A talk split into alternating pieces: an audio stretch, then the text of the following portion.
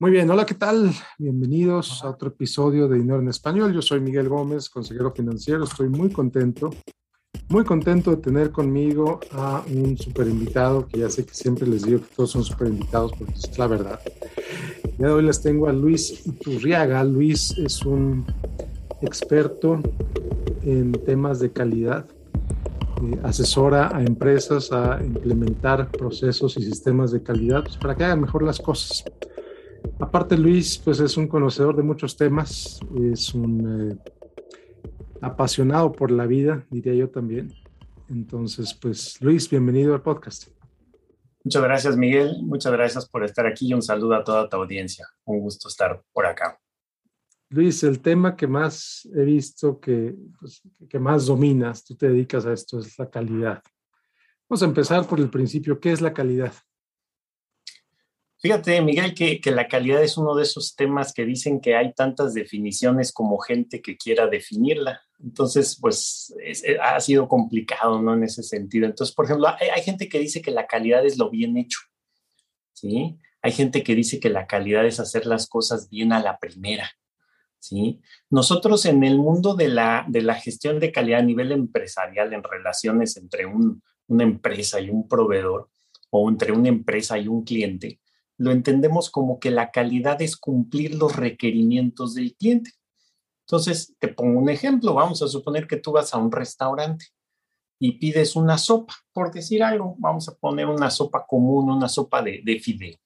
¿Sí? Entonces tú pides una sopa de fideo, te toman el pedido y cuando te lo traen, te traen una sopa de fideo. Entonces en ese momento nosotros podemos decir que hubo calidad porque se cumplieron los requerimientos tuyos. Obviamente no son todos tus requerimientos, hay otros, pero ese requerimiento se cumplió. Ahí podemos hablar de calidad. Si te hubieran traído un arroz o si te hubieran traído un espagueti o si te hubieran traído otra cosa, entonces podríamos hablar de que no se cumplió con la calidad. Sin embargo, ese espagueti, por ejemplo, que a ti te trajeron, podría estar muy bien hecho y a pesar de que está muy bien hecho, no cumple con lo que tú solicitaste. Entonces ahí podemos decir que la calidad no nada más es hacer las cosas bien. La calidad es hacer las cosas que tienen que hacerse para cumplir los requerimientos del cliente. Y esa, esa sería mi explicación más sencilla de lo que es calidad, ¿no?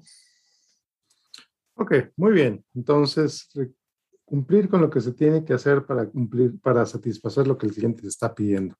Entonces aquí viene otra pregunta, bueno, entonces, ¿dónde viene la innovación? Ok. Entonces, claro, entonces la, calidad, la calidad tiene que ver con, cumplir los requerimientos del cliente, ¿no?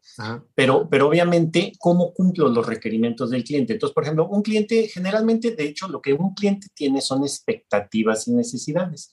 Esas expectativas y necesidades un cliente las convierte en requerimientos hacia un proveedor y el proveedor va a convertir los requerimientos en especificaciones que puede prestar a través de, máquinas o a través de servicios, ¿sí?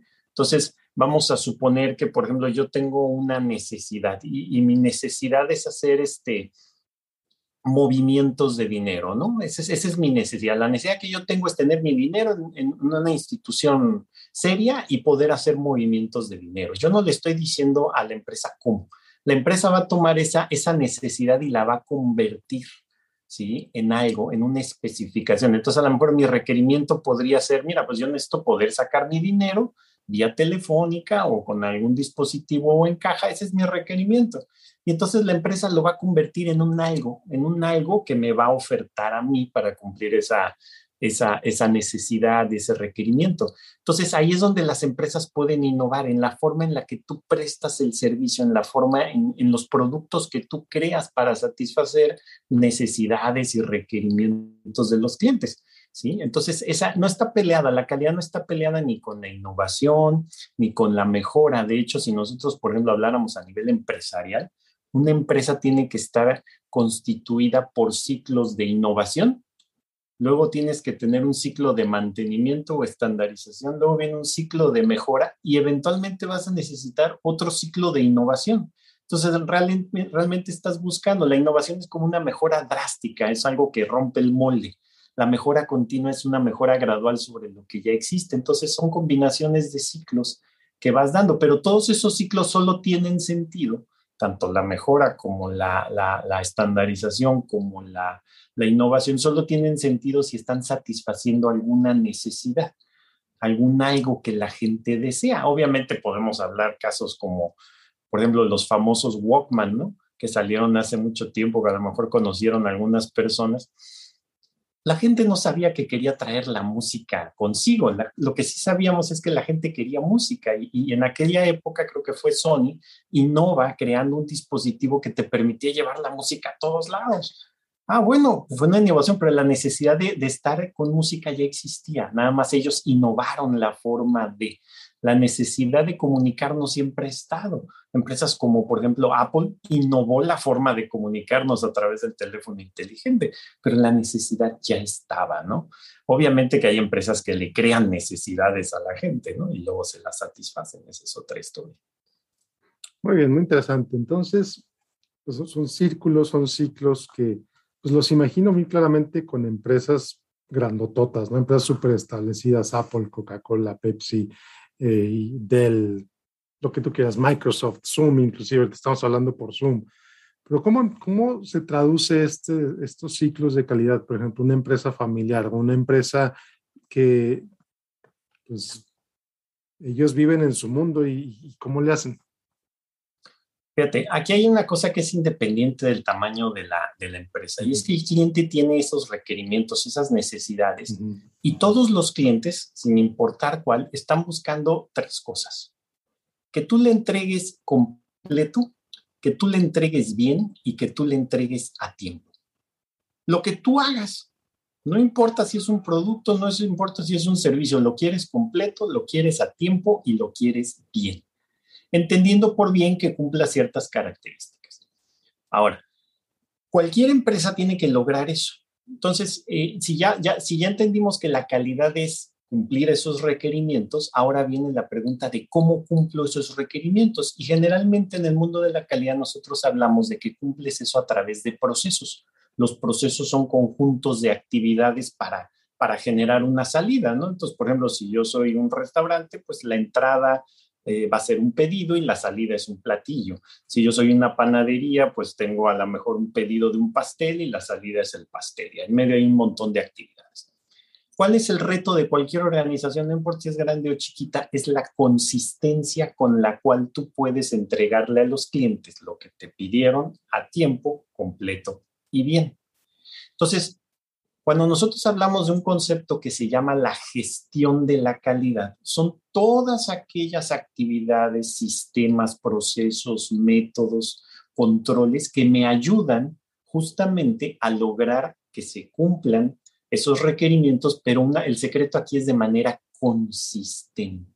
Mm. que es lo que a muchas empresas les falla. A veces lo hacen bien, a veces lo hacen mal, a veces te entregan completo, a veces te entregan incompleto, a veces una parte viene bien, otra parte viene mal, no hay consistencia. Entonces, como cualquier empresa, no importa su tamaño, te puedes beneficiar de los conceptos de gestión de calidad a través de trabajar a lograr esa consistencia en tu operación.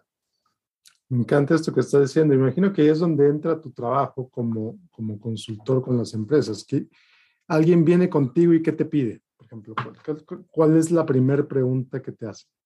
Hay, muy variados, ¿no? Porque mm. hay, sumamente variados, ¿no? Eh, mm. por ejemplo, te voy a poner dos ejemplos. Una empresa formal, establecida, mediana, grande y una empresa pequeña, familiar. Mm. Entonces, una empresa grande, por ejemplo, un día te dice, ¿sabes qué? Mira, estoy teniendo problemas. Yo tengo una producción y el 50% de mi producción sale mal.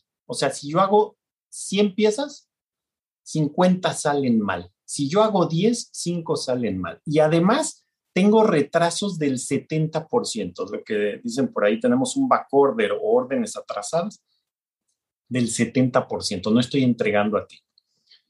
Entonces, en ese sentido, la empresa viene y dice, oye, ¿me puedes ayudar a entender por qué no estoy pudiendo generar esa, esa, esa eficiencia y esos resultados que estoy buscando. Entonces, obviamente ahí viene todo un proceso de recorrer la empresa, hablar con la gente, diagnosticar y encontrar que tienes una serie de fallas sistemáticas en la gestión de tus procesos y eso obviamente te lleva a estar generando esa situación.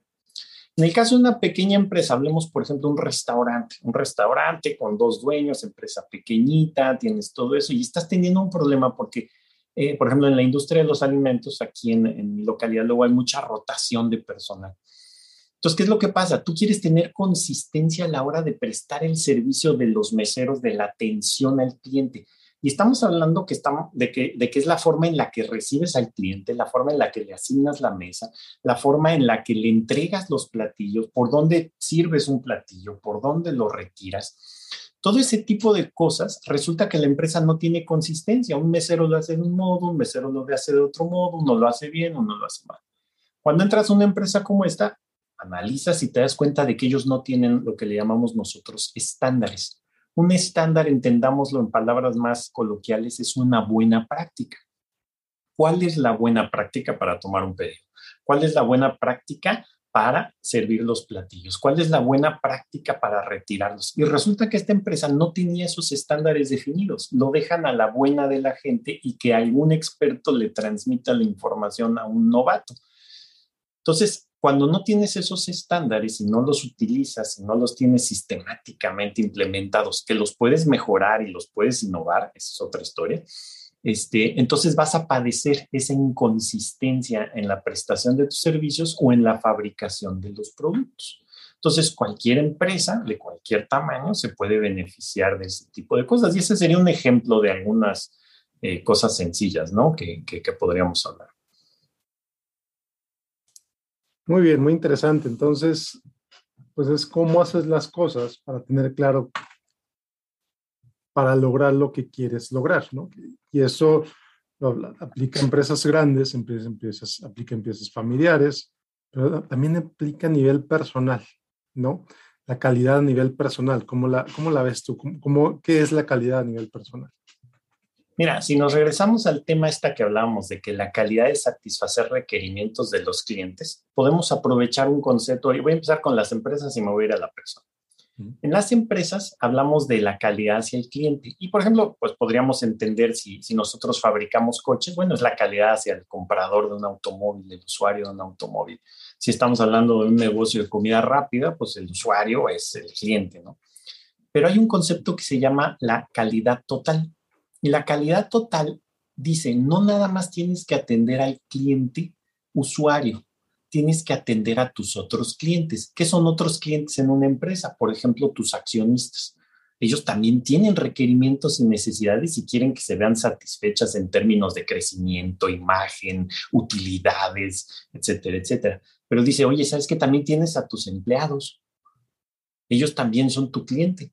¿Sí? Son tus colaboradores, pero a la vez son tu cliente, quieren condiciones de trabajo adecuadas, quieren crecimiento, quieren desarrollo, quieren buena remuneración, etcétera, etcétera. Y también tú puedes hablar de que, oye, y está la sociedad en la cual yo tengo mis instalaciones y a la cual le presto servicios y esa sociedad está incluida por, por los este, proveedores, está incluida por el mismo gobierno, eh, incluye a lo que podría ser la industria, las cámaras industriales y todo eso. Entonces ellos en un momento dado se vuelven tus clientes. Entonces, a nivel empresarial, nosotros decimos, yo nada más tengo que atender un cliente, tengo que atender todos los clientes. Y ahí es donde tú podrías hablar de que tienes una calidad total. Vámonos a la persona. ¿sí? La mayoría de nosotros, pues estás, estás en el trabajo y estás metido y todo eso, pero resulta que si nosotros lo viéramos así, tienes otros clientes. Hay un concepto y recuerdo que mi papá lo manejaba hace muchos años y mucha gente lo usa, que se llama el círculo de la vida. A lo mejor tú lo hayas escuchado y básicamente te dicen, mira, traza un, círculo y vamos a trazar varios ejes, ¿sí? Como una, una, gráfica de radar que le dicen, ¿no? Varios ejes saliendo de un mismo punto. Y a un eje le vas a poner trabajo. Al otro eje le vas a poner familia. El otro eje es cultura. El otro eje es relaciones sociales el otro eje podría ser salud, el otro eje, y lo que tú quieras poner, ¿no? Dependiendo de cada quien, le puedes poner, por ejemplo, la parte espiritual, religiosa, le puedes poner, este, no sé, la parte de, a lo mejor, de ahorros o de desarrollo de habilidades personales, quieres aprender la guitarra o lo que sea. Entonces, si nosotros nos centramos nada más en una de esas dimensiones, te vas a volver muy buena en esas dimensiones, pero vas a fallar en las otras. Se llama la rueda de la vida porque la idea es emular una rueda. Esto es un balance. Y si tú no tienes un balance en esa rueda, entonces tu rueda, si fuera un camino, pues estaría cojeando, no tendrías un andar suave a través de la vida. Entonces, si tú me preguntas a mí de qué se trata la calidad personal, bueno, es acordarte de que, bueno, pues tienes un trabajo, tienes un empleador que tienes que atender. Si tú eres empresario, pues tienes tu empresa y tienes que atenderte a ti y a tus accionistas, pero también tienes a tus colaboradores pero también tenemos a nuestras familias y en ocasiones eso es algo que descuidamos mucho. ¿Sí? Eh, eh, es, un, es un mal generalizado que trabajamos para, para las empresas, o para, ya sean propias o eh, este, de otros, y descuidamos a nuestras familias. Y la verdad es que la familia es la esencia de nuestra sociedad. En otros casos hay gente que trabaja al borde de sacrificar su salud, ¿sí? tanto tu salud mental, emocional, como tu salud física.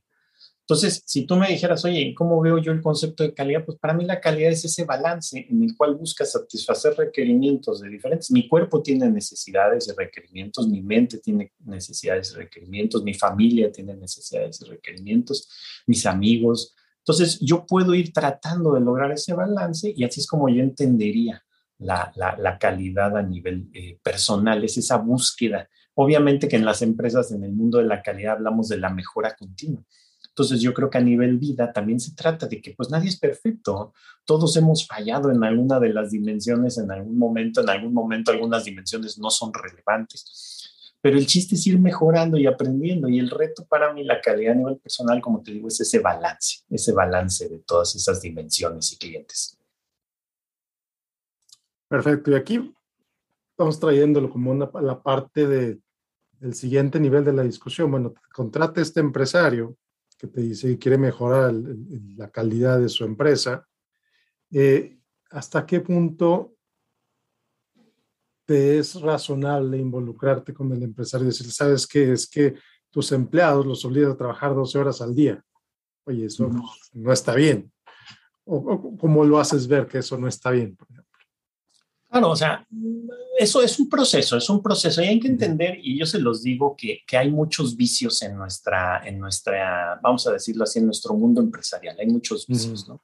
y, y, te voy a poner uno que a lo mejor tú y yo vivimos, y algunos de nuestra generación vivimos, es, es los picapiedra, ¿sí? Entonces, Pedro Picapiedra, cuando llegaba a trabajar, ¿quién le gritaba? El señor Rajuela. Y le gritaba y le decía, y Picapiedra salía corriendo y esto, y quería que le dieran las horas para salir y no lo dejaban. Y entonces nosotros a través de la cultura, directa o indirectamente, perpetuamos una imagen de un jefe tirano. Si tú ves novelas, si tú ves series, vamos a estar perpetuando la idea de un, un, jefe tirano y un empleado puro, ¿no? Y, y, entonces siempre están en choque, siempre están en choque.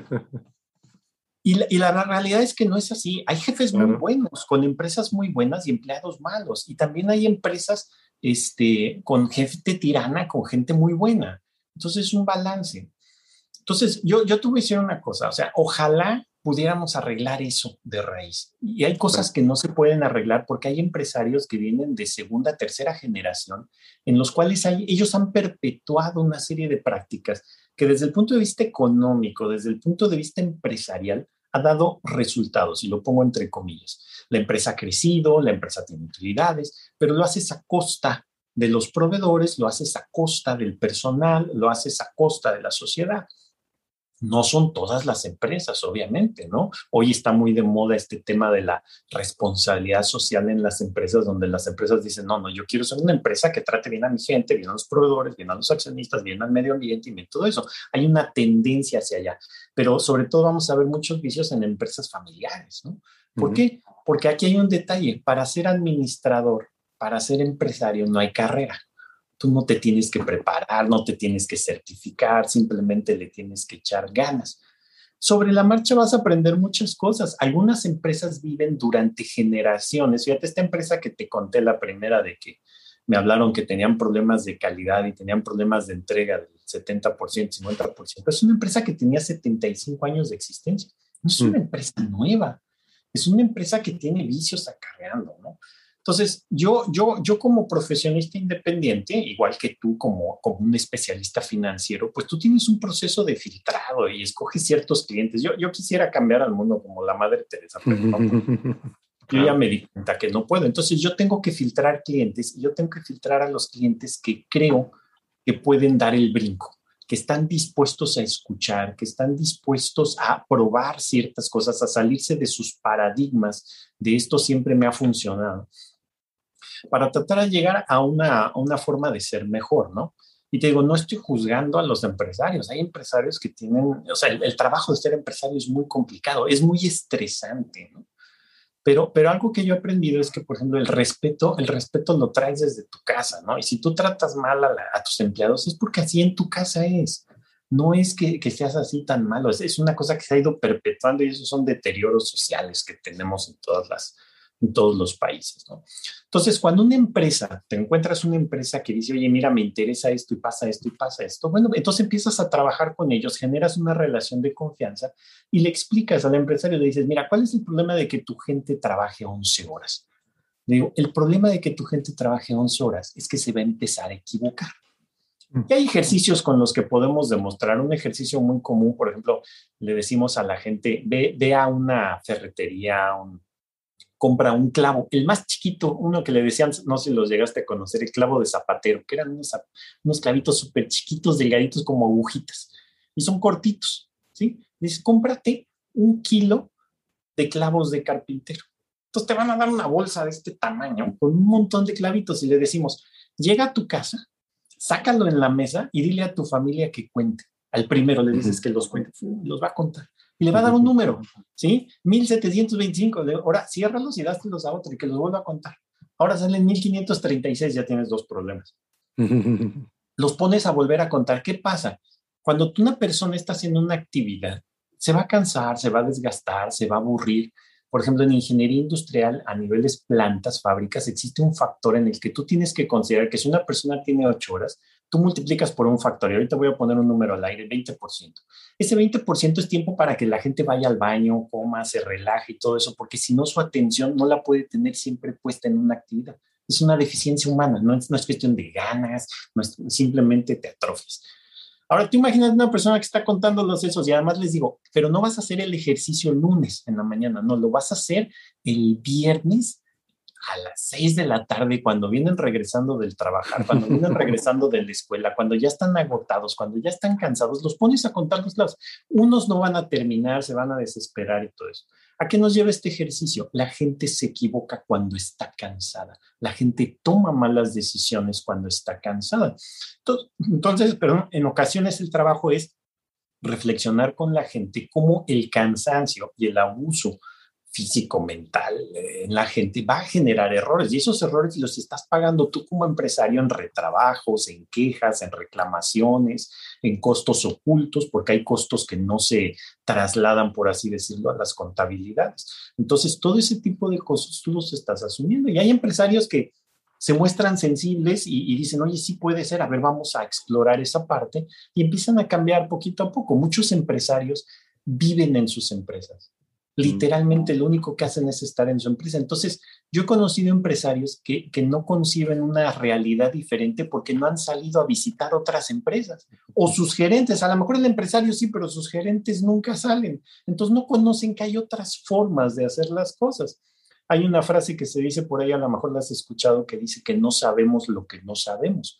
Entonces, yo no claro. puedo saber lo que nunca he experimentado. Si nunca has visto una empresa de clase mundial, ¿Tú no crees que puedes tener una empresa limpia, ordenada, con la gente trabajando? Yo llegué a conocer empresas en el que, no sé si has escuchado el concepto de un almacén abierto.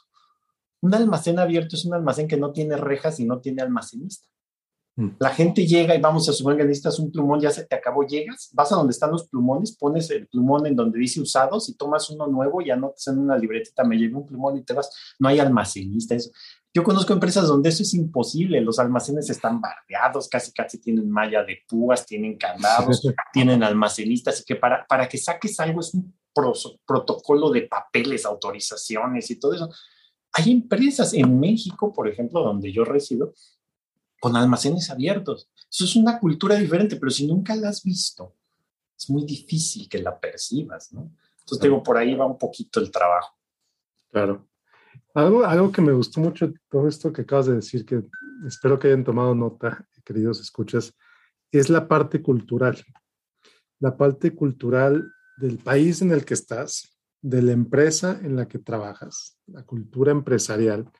cómo va influyendo si tienes un almacén abierto o no, si, si tienes reloj checador en la entrada o no, por ejemplo, si tienes eh, vacaciones ilimitadas o tienes vacaciones súper limitadas, toda esa cultura laboral que pues idealmente empieza con el empresario, ¿no? Con el dueño, con el presidente de la empresa, el heredero de la empresa, etcétera, pero pues luego van costumbres que se van adaptando mientras más personas van teniendo o de dónde viene la cultura empresarial.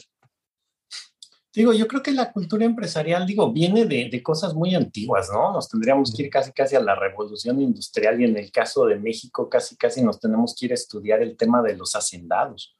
Mm. Hay un librito por ahí que se llama Psicología del Mexicano en el Trabajo, que explica desde el punto de vista laboral del empresario y de los colaboradores cómo nos comportamos, por ejemplo, en México. Y nosotros tenemos una cultura en México por la conquista sumamente paternalista y es una cultura muy diferente, por ejemplo, a la americana o a la inglesa, que son, por ejemplo, el americano tiene una cultura muy proactiva, por eso hay tanto emprendedor y emprendimiento allá, porque pues el, el esquema, inclusive el otro día leí un libro que, que todo el esquema emprendedor de, de, de, de, Estados Unidos viene de la cultura protestante y de las iglesias que llegaron, porque ellos, la forma de pensar de ellos es, si trabajas duro vas a tener cosas. ¿Sí? Cuando, por ejemplo, en un país como México, bajo la conquista, la cuestión era, ¿quieres algo? Pídeselo al jefe.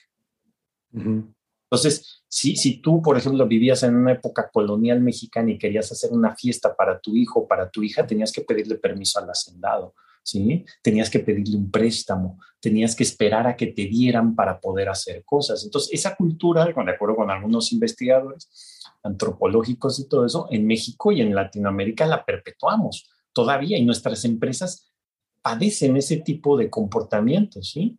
Eh, todavía. Entonces, e, esa cultura no es, no es de ahorita, es una cultura que viene, y te digo, yo me ha tocado, por lo menos en lo que es México, me ha tocado estudiar desde la parte, desde la conquista, venimos arrastrando prácticas que no son buenas, pero son prácticas. Te pongo un ejemplo, una vez en una empresa, este, tuvimos un detalle con un gerente, estábamos implementando un sistema de gestión de calidad y había un problema con un gerente que venía de fuera. Contrataron a alguien que venía de fuera, con muchas credenciales y todo lo demás, pero traía una cultura diferente. Entonces empezó a tener mucho choque con la gente, porque esta era una empresa que, pues, proyectos de millones y millones de, de pesos para la industria de, del gas y el petróleo. Entonces, este, tú de repente dices, oye, ¿sabes qué? Llegaba la gente y le decía, es que llegaban con el gerente general y decían, es que necesito un lápiz y no me lo quiere dar mi jefe dice que le traiga el toconcito, que le traiga la gomita, ¿no? Que, quedó ahí. Y, entonces el gerente general le decía a este gerente, le diga, mira, estamos tratando de sacar un proyecto de, de, 40 millones de pesos que tenemos que ir a instalar a un pozo petrolero y tú estás diciéndole a la gente que te traiga un, un, toconcito para que le cambies un lápiz que vale centavos en comparación con lo que vale el proyecto y no vamos a parar un proyecto porque la gente no tiene un lápiz, ¿no? Y esta persona casualmente también sucedió un detalle, de repente le empezó a dejar de pagar a la gente. Hmm. No le pagaba tiempo a la gente. Y entonces ya, ya trabajando ahí todo un, todo un proceso, hubo que involucrar especialistas este, ahí de, de, psicología organizacional y todo para que atendieran este caso. Y, y se encontró que esta persona, él había trabajado en otra empresa donde el jefe le había dicho, si tú no maltratas a la gente, no te respeta. Entonces, ¿qué es lo que esta persona? Llega a una nueva empresa con otra cultura y trae su cultura. Y en ese momento él dice, no, pues es que yo le retengo el sueldo porque así me enseñó mi jefe. Y tristemente, así hay muchas empresas, ¿no? Que trabajan todavía esos esquemas, llamémosle un poquito anacrónicos, colonialistas, este, de hacendado, y no es su culpa, así los educaron a sus papás y sus papás, sus abuelos y sus abuelos, sus bisabuelos. O sea, es una cosa que venimos arrastrando. Entonces, obviamente, nuevas generaciones ya se dan la tarea de estudiar administración, de ir a escuelas de posgraduados de administración y empiezas a visualizar otras cosas, la tendencia y la presión de ciertas industrias para lo de socialmente responsable, hace que poco a poco vayan cambiando las empresas, pero como tú decías bien al principio, lo vamos a ver en las grandes medianas las chicas pequeñas todavía, y sobre todo las familiares, todavía vienen arrastrando una idea. Ahora, si yo era empleado y me trataban mal, ahora soy jefe, híjole, ahora soy jefe como, como lo que aprendí inconscientemente. La hora de la venganza. Exactamente, es que sabes que así me trataba mi jefe y él tenía mucho dinero y iba bien en su empresa, pues ahora yo voy a hacer lo mismo. Entonces, la recomendación ahí, pues obviamente tenemos que promover y parte, por ejemplo, yo tengo un blog donde comparto cosas, eh, porque yo no puedo atender a todas las empresas y todo, no, puedo atender a las muy chiquitas. Entonces, el blog lo que pretende es justamente compartir conocimiento para que más gente conozca cosas y, y las vayan aplicando. A lo mejor es un esfuerzo a cuentagotas, que estamos haciendo, pero la idea es compartir conocimiento para que la gente visualice las cosas diferentes. Gente que a lo mejor hoy es colaborador y mañana va a ser gerente, hoy es colaborador y mañana va a ser empresario, a lo mejor hoy es estudiante y mañana va a ser empresario. Que no perpetúen esos estereotipos. Y, y, ese es un gran trabajo que tenemos, ser divulgadores. Ahora sí, como dicen, ¿no? La divulgación de la ciencia es importante, pero también la divulgación de las buenas prácticas empresariales. Claro. Yo creo que es importante y profesionales, diría yo. Claro, claro. Y eso justo lo que iba también, porque he visto veo una, una diferencia abismal entre ciertas universidades, entre los graduados de ciertas universidades contra los de otras. Eh, y aquí va a sonar como estereotipo, lo siento mucho, estoy hablando de mi experiencia y la experiencia que otros empresarios me han compartido, que me, me han dicho, oye, es que los graduados de universidades públicas tienden a esperar a que les digan qué hacer lo que tú decías hace un ratito. Eh, tienden a esperar a que si no les das permiso de ir al baño, te tienen que pedir permiso para ir al baño, que eso están acostumbrados.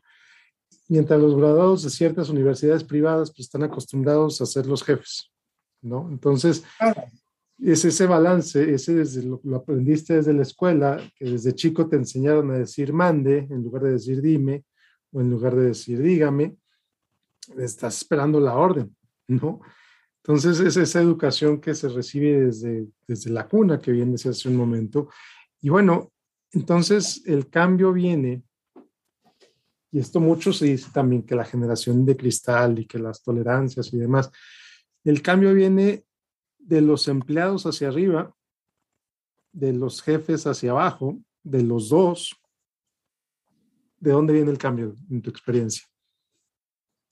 Digo, sí, sí, si lo vemos como empresa, el, el, el, tema se ha discutido mucho y los cambios, desgraciadamente, tienen que ser de arriba hacia abajo, ¿no? Uh -huh. eh, muchas empresas todavía están en un modelo jerárquico. Entonces, en un modelo jerárquico, pues el que toma las decisiones es el que tiene la posibilidad de influir todas las acciones que una empresa, un empresario establece, por ejemplo, en lo que le llamamos el ideario, que está muy deteriorado, ¿no? Y dicen que son de papel y nada más están pegados ahí en la pared, no sirven para nada, que son la visión, la misión y los valores.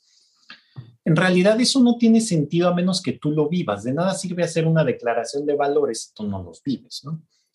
Ahora, muchas veces lo que los jefes permiten y lo que no permiten sobre todo, ¿sí? Y, inclusive el otro día leí a alguien que decía, no nada más es lo que permites y no lo que no permites, sino lo que toleras. O sea, malas mm. prácticas mm. que toleras forman la cultura de la empresa. Y obviamente ciertas empresas con ciertas culturas atraen gente para esas ciertas culturas, ¿no? Entonces, eh, eso es un problema. Pero si queremos cambiar, yo creo que tenemos que empezar primero, pues obviamente el esfuerzo que se hace a través de asociaciones profesionales y cámaras, promoviendo cosas como empresas socialmente responsables. Las mismas universidades que sus currículos le den a, a los empresarios, a los futuros gerentes y empresarios y profesionistas ciertos esquemas diferentes en el cual no, no tienes que pasar encima de la gente para lograr cosas, ¿no? Se puede colaborar. Hemos, ese, dicen que uno de los grandes problemas también en Estados Unidos es que es una cultura muy individualista. A diferencia de las asiáticas, son sumamente colaborativas, ¿sí? Mm. Entonces, por ejemplo, un, un, un director general, un CEO en Estados Unidos puede ganar 10, 20 o 30 veces lo que gana un CEO en Japón. ¿Sí? Eh, este, ¿Por qué? Pues porque son culturas que premian el individualismo, a diferencia de culturas asiáticas que premian la colaboración grupal. ¿Cuál es mejor? ¿Quién sabe? Las dos han funcionado en ciertos modos, pero yo creo que vuelvo al círculo de la vida, tenemos que encontrar un balance. Hace rato tú comentabas el, las escuelas. Si nosotros revisamos por qué surgieron las escuelas, las escuelas no surgieron para educar a la gente, no. Para educar a la gente existían tutores. Los tutores, si tú eres una persona adinerada, tú contratabas un tutor que educara a tu hijo. ¿sí? Y un tutor le enseñaba matemáticas, física, lógica, le enseñaba filosofía, política, economía y todo lo que tuviera que saber. Así se educaba a la gente de dinero. Pero ¿qué pasa cuando viene la revolución industrial? Necesitamos ahora empleados. Todo esto surge y uno de los grandes males que comenta por ahí pues es el famoso Taylorismo, ¿no? O Taylor, que fue uno de los precursores de la administración, en el que dijo, mira, los gerentes son mente y los de abajo son manos, ¿sí? Entonces piensan los de arriba y los de abajo no piensan. Entonces, bajo ese esquema, se, se, crearon las escuelas y hay todo, amigo, el que quiere investigar puede investigar ahí la historia de las escuelas y básicamente fueron un montón de empresarios que dijeron necesitamos formar este, ¿cómo se llama? Obreros. Y los obreros, por ejemplo, eh, mucha gente no sabe, pero en algunas fábricas, pues eh, lo veíamos, por ejemplo, en, los Picapiedra, yo vuelvo a esa escena. El Picapiedra, si recuerda, sonaba la, la campana, ¿no? Sonaba la campana. ¿Y eso qué significaba el cambio de turno? O estaba el programa este que me acuerdo que era un perro ovejero y el, el, lobo, ¿no? Oh, y tenían las orejas. Igual les tocaba y terminaban, ¿no? Sonaba la campana y terminaban. En muchas fábricas hace mucho tiempo, eso todavía, y no dudo que existan algunas, todavía existe la campana. Ese silbato que, que significaba el cambio de turno en las fábricas, su equivalente es el timbre en las escuelas, que significa el cambio de clase. Entonces, ¿qué es lo que están haciendo? Están educando a la gente para que trabaje en base a señales sistematizadas. Esto de que te pares, tomes distancia, te paso la lista, todos formados, buenos días maestra, buenos días, todo eso, está encaminado de que cuando entre el jefe en la planta, todo el mundo, buenos días jefe, buenos días jefe, todos ordenaditos, cumpliendo sistemáticamente. Las escuelas, si estudiamos la historia, se crearon para formar obreros. ¿Qué es lo que pasa? Que la empresa ha evolucionado tanto que ahora lo que realmente tenemos son más profesionistas que obreros. Y si siguen las tendencias de automatización, la clase obrera va a desaparecer. Nos vamos a quedar nada más con los profesionistas, los ejecutivos, los gerentes y los empresarios. Entonces tiene que ir cambiando porque ya no puedes tratar a esa gente igual. Entonces creo que todo empieza a través, como te digo, de esa difusión de buenas prácticas y que la gente poco a poco, cada generación vaya entendiendo que las cosas son diferentes y que sí se puede hacer diferente. Que no lo hayas vivido es otra historia, pero sí hay casos de éxito de gente que está tratando mejor a su gente. Hay casos, lo has escuchado, el caso de la semana de cuatro días, ¿no?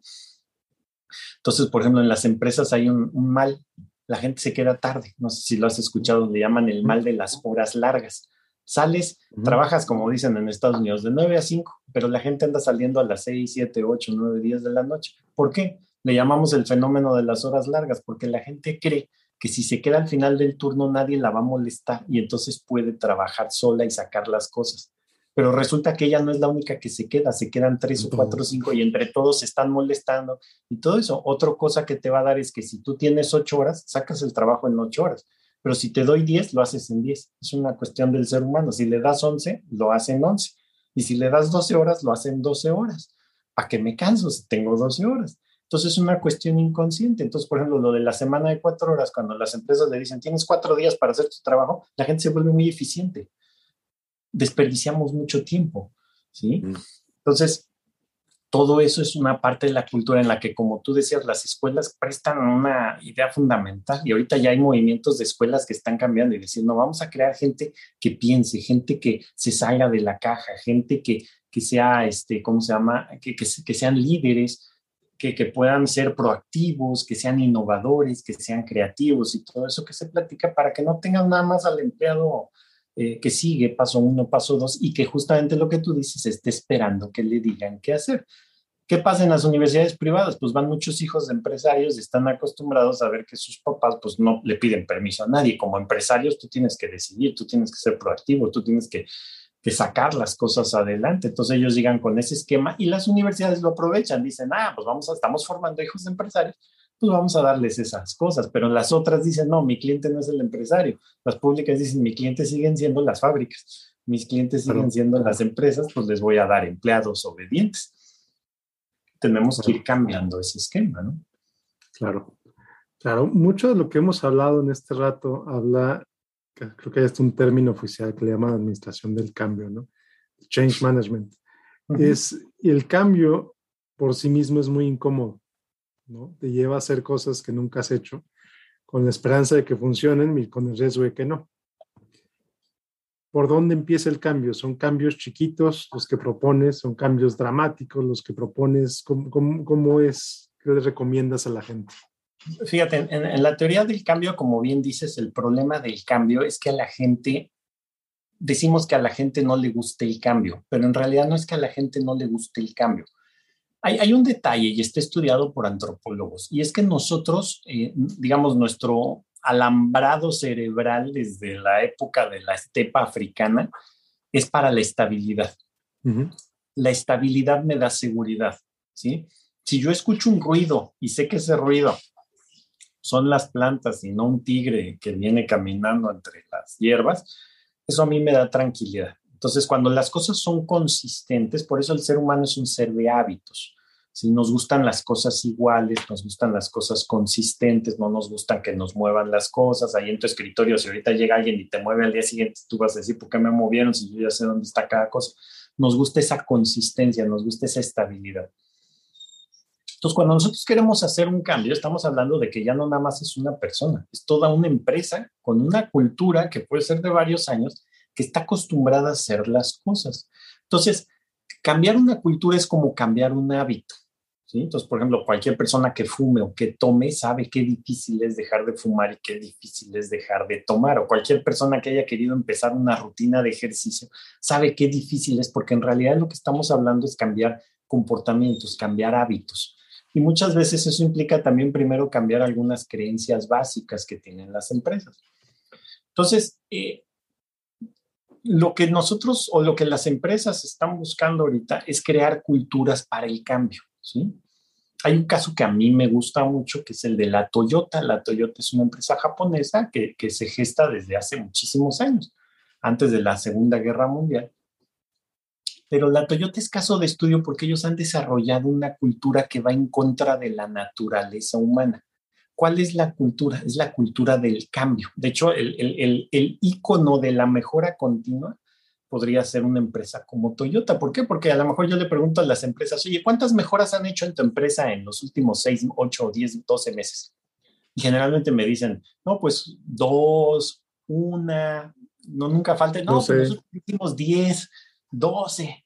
Perfecto. Y les pongo una cita, ¿no? De un, directivo de Toyota que dice, dice, nosotros recibimos 4.5 millones de sugerencias de mejoras de nuestra gente. Dice, e implementamos más del 90% de ellas. Entonces, ¿qué es lo que pasa? Que tú dices, ellos tienen una cultura diferente, pero si tú estudias un poquito a la gente, te vas, vas a dar cuenta que a la gente lo que le da miedo es la incertidumbre, el no saber. Entonces, a todos nos da miedo que no sabemos qué va a pasar, por eso la gente, inclusive políticos de alto renombre, acuden a las adivinos y acuden a todo ese tipo de cosas. Hay casos documentados, creo que entre ellos Churchill era uno de ellos que, que acudían a adivinos y todo ese tipo de cosas. ¿Por qué? Pues que quieres saber qué hay adelante, no sabes qué hay adelante. Entonces, ¿qué han hecho estas empresas? Estas empresas han dicho, no, mira, tenemos que crear una cultura en la cual la gente tenga un método tenga una, un esquema de pensamiento que le permita afrontar la incertidumbre.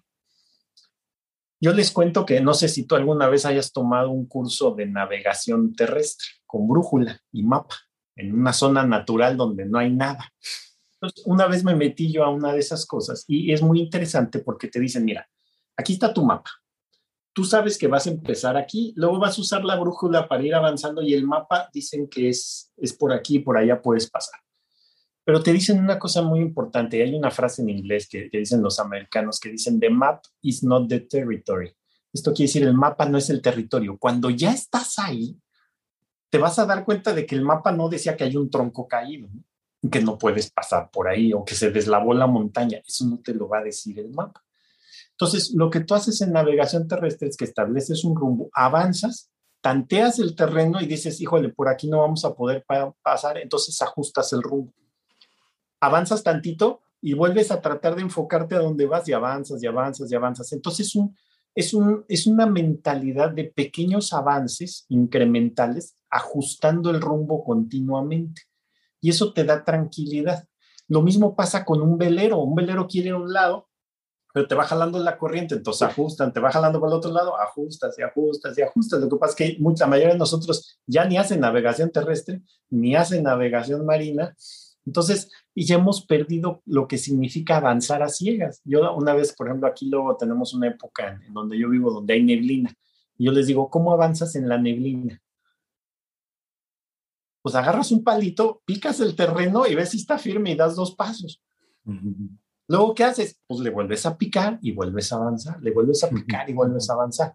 Ese tipo de pensamiento es lo que ha hecho Toyota, ha creado modelos en los cuales le dice a la gente, a ver, estás aquí, necesitamos ir acá, pero no podemos llegar acá de golpe, nos vamos a ir de a poquito. Entonces, ¿qué podemos hacer? Bueno, ¿qué te parece si avanzamos hasta aquí? Ok, queremos llegar aquí, ¿qué hacemos? Pues vamos a hacer esto.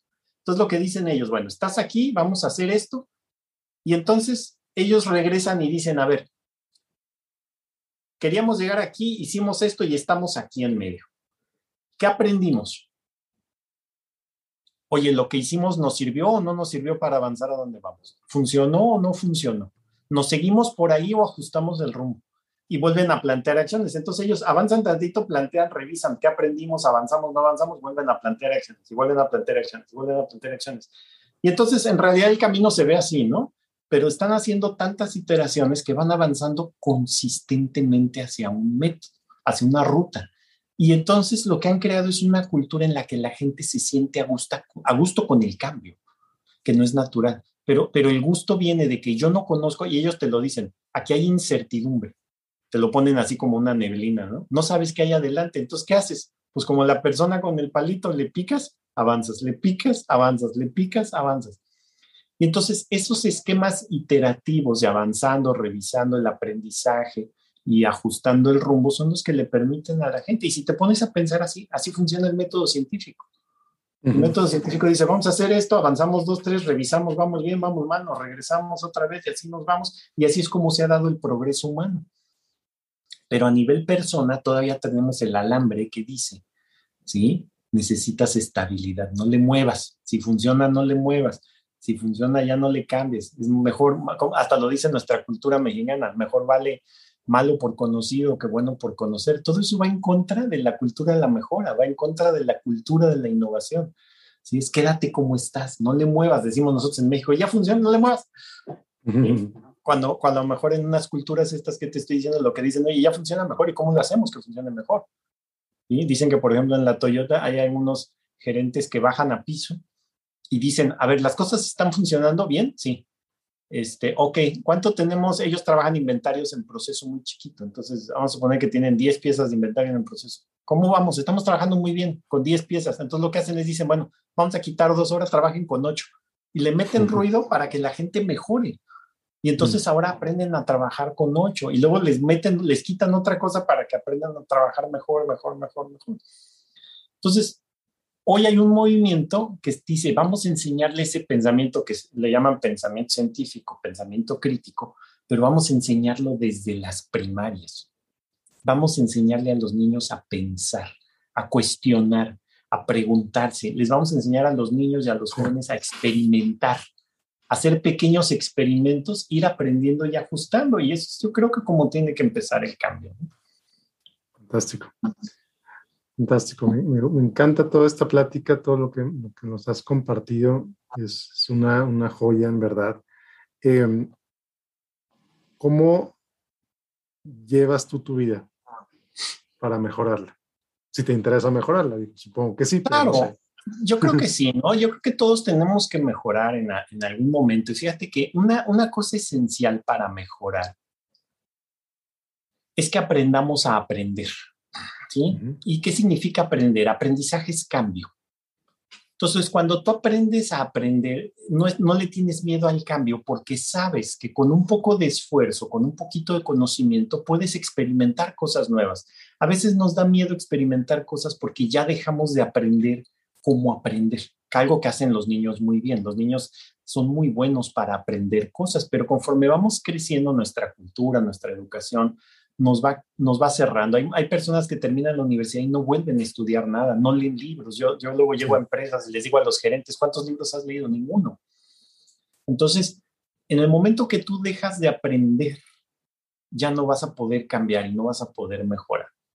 Yo en lo personal, en lo personal, bueno, ha sido un proceso de descubrimiento, de ir queriendo primero, pues, ser mejor. Y, eso parte de aceptar de primero que no somos perfectos, ¿sí? La mejora va en contra del perfeccionismo. No es lo mismo el ser perfecto que estar mejorando continuamente.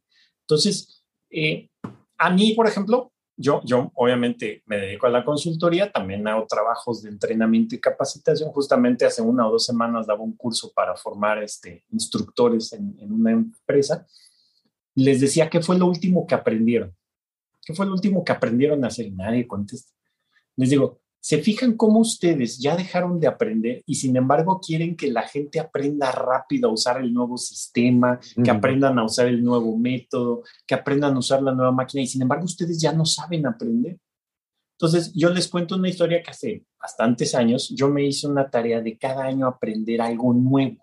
Entonces, les cuento que, por ejemplo, a nivel personal, un año dije, quiero aprender a ver las estrellas y empecé y, acabé contactando un, un, astrónomo y me orientó y, y, compré una carta de estrellas y, anotaba yo en una libreta y me salía a ver las estrellas y aprendí a hacer eso. Otro año dije, quiero aprender fotografía. Y entonces me metí un curso de fotografía, compré unos libros, tomé miles de fotos y unas salieron bien, unas salieron mal. Pero bueno, vas aprendiendo a tomar fotografía. Otro año dije, quiero aprender a identificar este, aves en la naturaleza. Y lo mismo, entonces ahora aprendí eso, ¿no?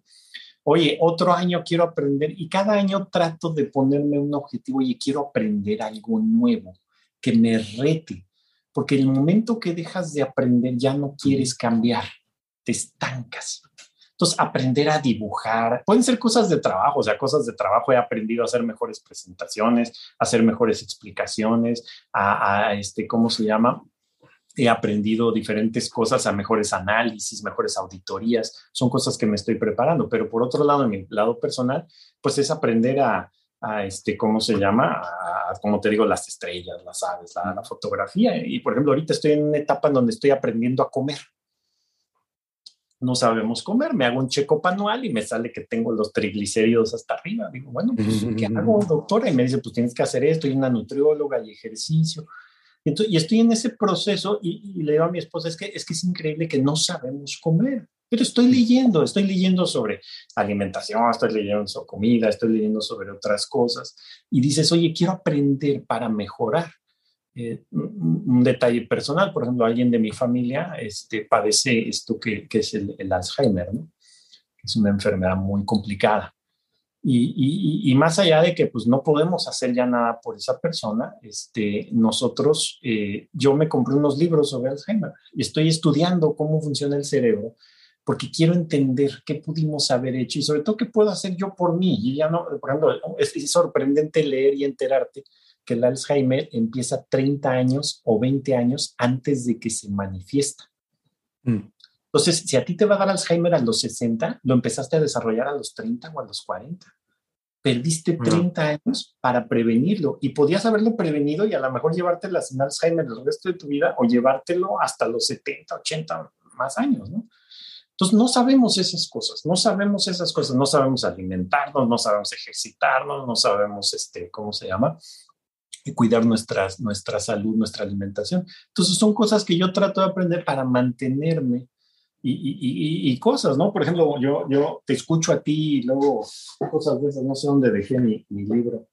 Traía un libro, pero estoy leyendo un libro de, de lectura de estados financieros. Yo no, yo no tengo que revisar estados financieros pero en ocasiones los clientes sale el tema, ¿no? Entonces yo tengo que medio saberle y sé lo, sé lo esencial, pero por ejemplo el otro día platicando con mi esposa, leyéndote a ti y a otras personas, escuchándote, bueno, te nace el gusanito, oye, quiero invertir a lo mejor algunas cosas.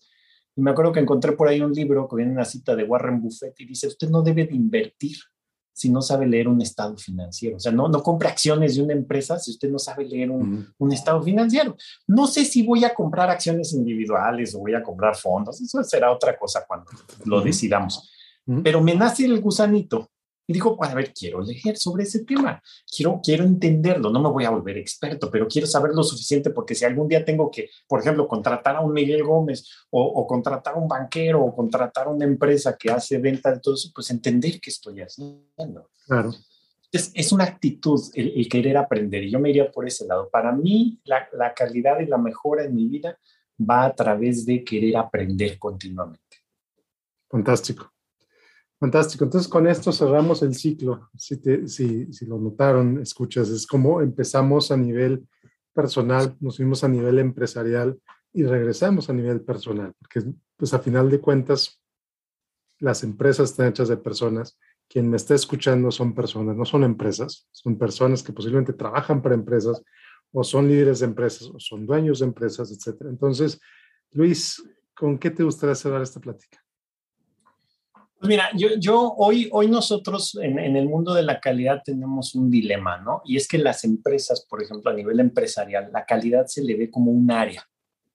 dicen, ah, está el área de control de calidad, ¿no? Pero en realidad es eso, es un área de control de calidad, pero no es un área de calidad. Mm. Nosotros decimos que la calidad no es un área, la calidad es un enfoque, la calidad es una, una forma de vida, si lo queremos poner ya muy, muy elevado es hacer las cosas bien que tienen que hacerse hacia la familia, las cosas que tienen que hacerse bien hacia el negocio, hacia los colaboradores, hacia, hacia todos lados, hacia la sociedad, etcétera, etcétera. Hacia uno mismo. Entonces, eh, es una forma de conducirse, es una forma de, de, ver las cosas, ¿sí? Creyendo en la mejora, creyendo en la gente que puede llevar a cabo esa cultura, pero que también no puede ser algo nada más meramente improvisado. Necesitamos trabajar sistemas y, y, y la cultura, tanto a nivel personal como a nivel empresarial. Entonces yo, yo lo que cerraría es diciendo eso, la cultura es un enfoque, la cultura es una, eh, eh, perdón, la calidad es una cultura y tenemos que trabajar hacia allá, hacia, hacia crear una cultura de calidad, un enfoque, una mentalidad, si lo quieres ver, de calidad. Y esa es la invitación. No nos quedemos con el control de calidad, que es agarrar un instrumento de medición y checar una naranja a ver si tiene el tamaño y el color o el peso adecuado. No, se trata de decir, quiero hacer las cosas bien, que tienen que hacerse para satisfacer a todos los que se ven afectados por las actividades que yo hago día a día. Y esa es mi mentalidad, ¿sí? Y, yo creo que ese es, ese es lo que andamos promoviendo y lo que yo ando promoviendo es ese enfoque de calidad que nosotros hoy a nivel de organizaciones profesionales decimos la calidad ya no es, no es ese concepto de calidad tradicional, es el enfoque hacia la excelencia organizacional. Y creo que a nivel personal, pues podemos hablar de eso, o sea, el enfoque de la calidad es la excelencia personal y con eso podemos cerrar por él. Fantástico, excelente, excelente Luis. Y creo que algo que, que, he aprendido de ti y de varios otros con los que he hablado es que todo empieza por creértela, ¿no? Porque si tú crees que puedes mejorar, vas a hacer lo necesario para mejorar. Si tú crees que ya no, hay un dicho mexicano que me cae muy mal, es algo así como el, el perro viejo no aprende trucos, trucos nuevos, nuevos, una cosa así. Claro que puede aprender trucos nuevos, primero porque no eres un perro y segundo porque es una persona. Una persona que si tú crees que puedes aprender, lo vas a hacer y empieza por ahí. Luis, qué gusto platicar contigo. Eh, como siempre en las notas del episodio va a haber todos los días para contactar a Luis, para, para leer a su blog, etcétera, para seguirlo en Twitter. Luis, te agradezco mucho esta plática. Muchísimas gracias, Miguel. Un gusto platicar contigo y, y, coincidir en muchos puntos y sobre todo, pues, que nos des la oportunidad y me des, en este caso, a mí la oportunidad de compartir este concepto con toda tu audiencia.